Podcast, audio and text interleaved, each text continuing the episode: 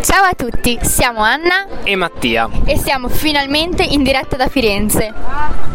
Siamo qui come potete sentire anche dal rumore e dopo una lunga, faticosa e lunghissima ancora di più giornata di ieri, per fortuna oggi siamo in quasi semi-relax.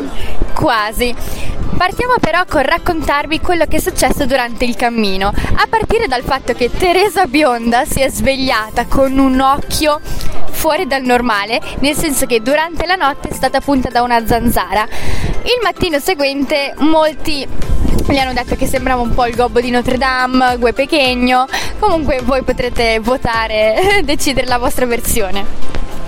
Dopo come al solito, come è stato negli altri anni, L'inizio una salita è andato tutto bene, ma poi l'ultimo strappo detto dal prof Titini è durato soltanto due ore e mezza tutta in salita.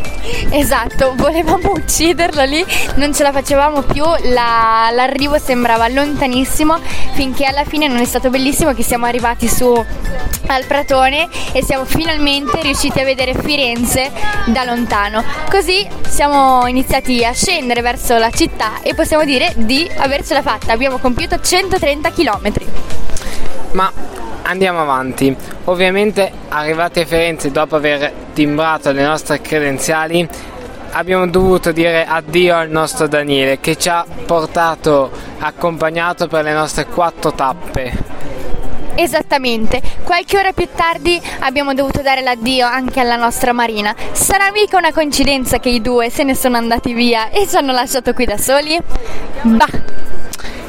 Andando comunque avanti, ovviamente dobbiamo dire che a Firenze non si può andare via senza aver mangiato una bella fiorentina. Esattamente, infatti i nostri tre ragazzi hanno preso una fiorentina gigantesca e se la sono divorata fino all'osso. Comunque resta ancora una cosa da dire, tu che dici Mattia? L'ultima cosa che dovremmo dire è perché noi abbiamo fatto la via degli dei. Allora inizio io, poi passo ad Anna. Io ho deciso di fare la via degli dei perché è un'esperienza che non ho mai fatto e inoltre così potevo rompere le scatole ancora una settimana al prof Titin dopo aver fatto il giornalino. Grande tia!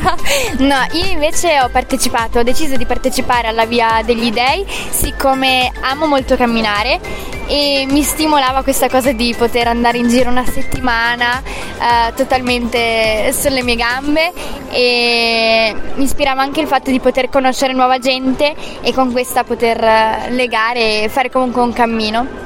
E niente, quindi siamo arrivati alla fine, ci ha, ci ha fatto piacere tenervi compagnia per questa settimana.